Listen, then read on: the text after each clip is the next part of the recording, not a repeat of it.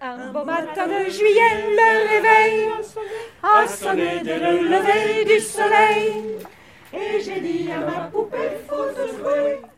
La maison s'appelait d'abord les Costiles et ce c'est la famille Vian qui l'a nommée après le Bouéjean.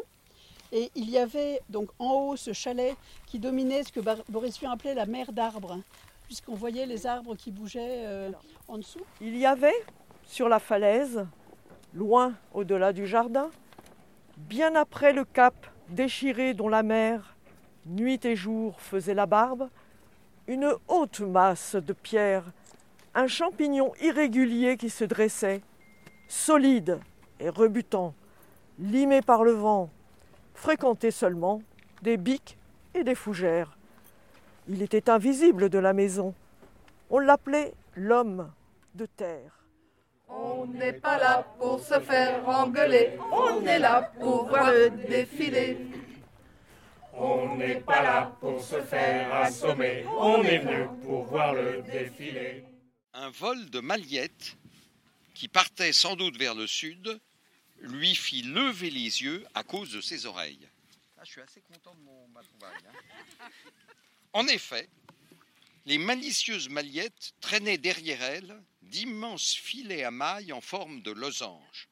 Le phare de Goury clignotait de folie. Jacques Mort, qui était un peu marteau par ailleurs de naissance, Entendit alors ce léger crissement de plumes propre à ces oiseaux, semblable à celui que fait entendre une pin-up qui se glisse voluptueusement dans son déshabillé de soie couleur blanche. Jacques Mort sursauta face à cette marée de sons abrupts et gutturaux, de schmurfs et de ikayaï terrifiants qui lui rappelèrent les cris des cannibales sibériens attaquant la terrible tribu des Chmeleux sur les rives d'Irkoutsk. Jacques Mort leva la tête, mordit l'intérieur de sa joue d'émotion et laissa rouler une perle salée jusqu'à son esgourde par ses sons engourdis. Bientôt, il s'endormit sur la banquette, bercé par le mouvement tranquille et régulier de la lourde locomotive. On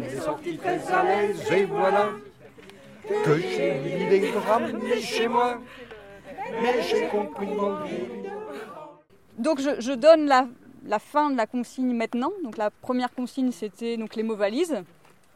Je vous donne la, structure du, poème qui est inspiré d'un poème de Boris Vian. Je veux une vie en forme d'arête sur une assiette bleue. Je veux une vie en forme de chose au fond d'un machin tout seul. Je veux une vie en forme de sable dans des mains, en forme de pain vert ou de cruche, en forme de savate molle, en forme de faridondaine, de ramoneur ou de lilas, de terre pleine de cailloux, de coiffeurs sauvages ou d'édredons fous. Je veux une vie en forme de toit, et je l'ai, mais ça ne me suffit pas encore. Je ne suis jamais content. Je veux une vie en forme de mérinocéan, un mouton qui naît sur la crête des vagues. Je veux une vie en forme de perdrivoine et qu'avec mes ailes, je puisse savoir où aller. Je veux une vie en forme d'épices et amitié. En forme de pisse-avoine. En forme de raviqueur. En forme de danse. De musiconique. De clitoride. De poulpatitude. Je veux une vie en forme d'affole-plume. Il suffit de fermer les yeux pour modeler le vide et pour cueillir dans un souffle la vie qui nous traverse. Il suffit d'un regard pour embrasser la mer et l'horizon avec. L'œil élargi de bleu, je suis en forme, assurément. Oui, mais en forme de quoi?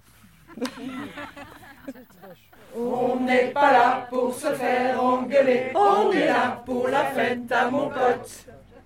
On n'est pas là pour se faire assommer, on est venu faire une petite pelote. Si tout le monde restait toujours tout seul, ça serait d'une tristesse pas croyable.